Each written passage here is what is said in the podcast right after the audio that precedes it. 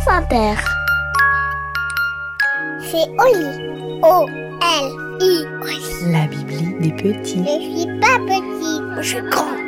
Bonjour, je suis Fabrice Drouel Et moi, Marion Glémé. et nous allons vous raconter ensemble l'histoire du chapeau de Gigi.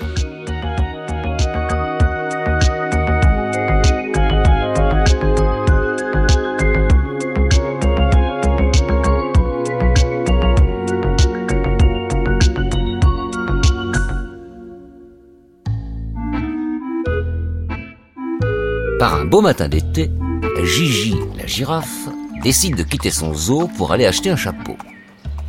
Dès les premières heures de la journée, le soleil a commencé à darder ses plus puissants rayons, si bien que Gigi craint un coup de soleil sur ses beaux ossicônes.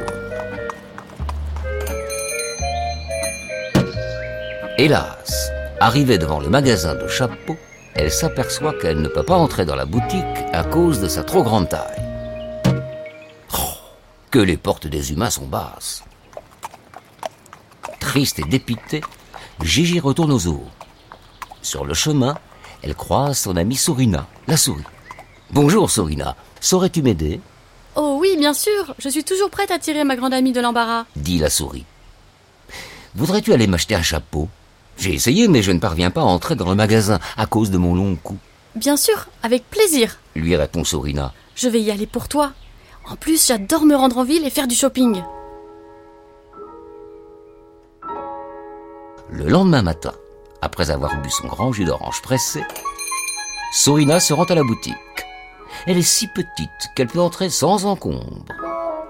Cependant, une fois dans le magasin, elle a beau crier et hurler, personne ne l'entend.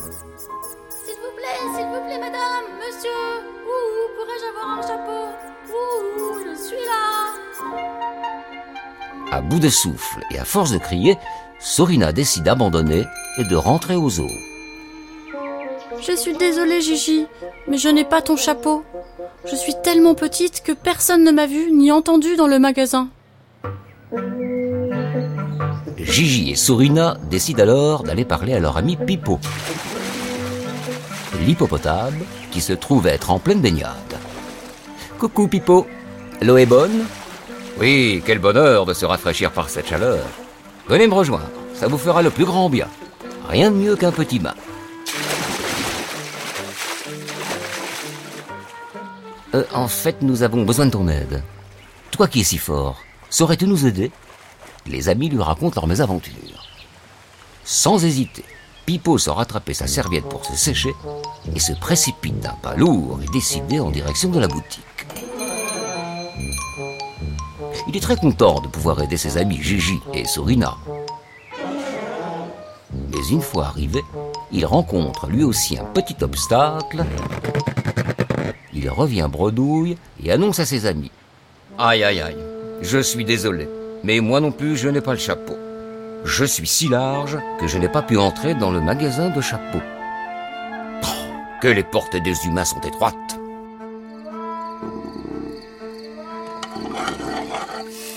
Le soir, en préparant le repas avec ses acolytes, Gigi est toujours aussi préoccupée. Et elle commence à avoir mal à la tête à cause de la forte chaleur de la journée. Que vais-je faire? dit Gigi. Je ne sais vraiment pas, dit Pipo, tout en mettant la table. J'ai une idée.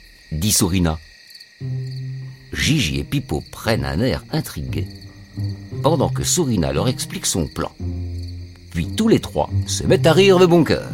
Ne perdons pas de temps, les amis. Après le dîner, allez vite préparer vos valises.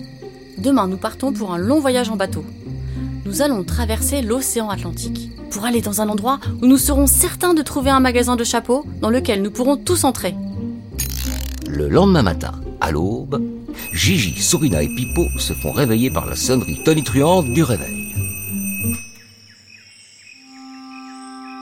Le zoo est silencieux. Il fait encore nuit dehors et aucun animal n'est levé.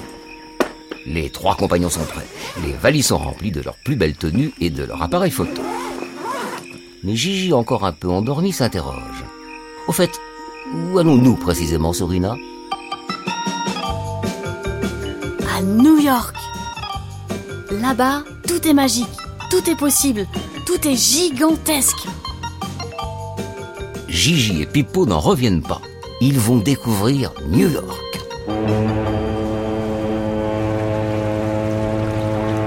Arrivé à destination, après plusieurs jours de navigation, Pippo déplie sa carte pour trouver l'adresse de la boutique de chapeaux. En fin de journée, et après des heures de marche, les trois camarades épuisés arrivent enfin devant l'immense devanture du magasin de chapeaux.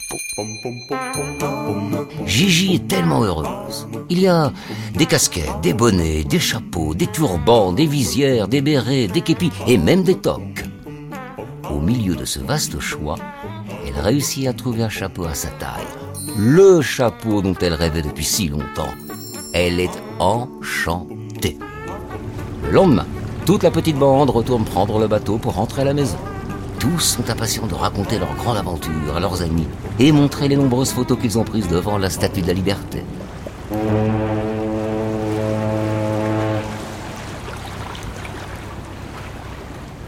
Quel voyage nous avons fait C'était incroyable, dit Gigi. Merci les amis de m'avoir accompagné si loin. Merci de m'avoir permis de trouver le chapeau de mes rêves. Je n'oublierai jamais ce que vous avez fait pour moi. Une fois arrivé au zoo, après avoir déposé sa valise et retrouvé ses amis pressés d'écouter les détails de leur expédition, Gigi s'exclame Oh zut J'ai oublié mon chapeau dans le bateau.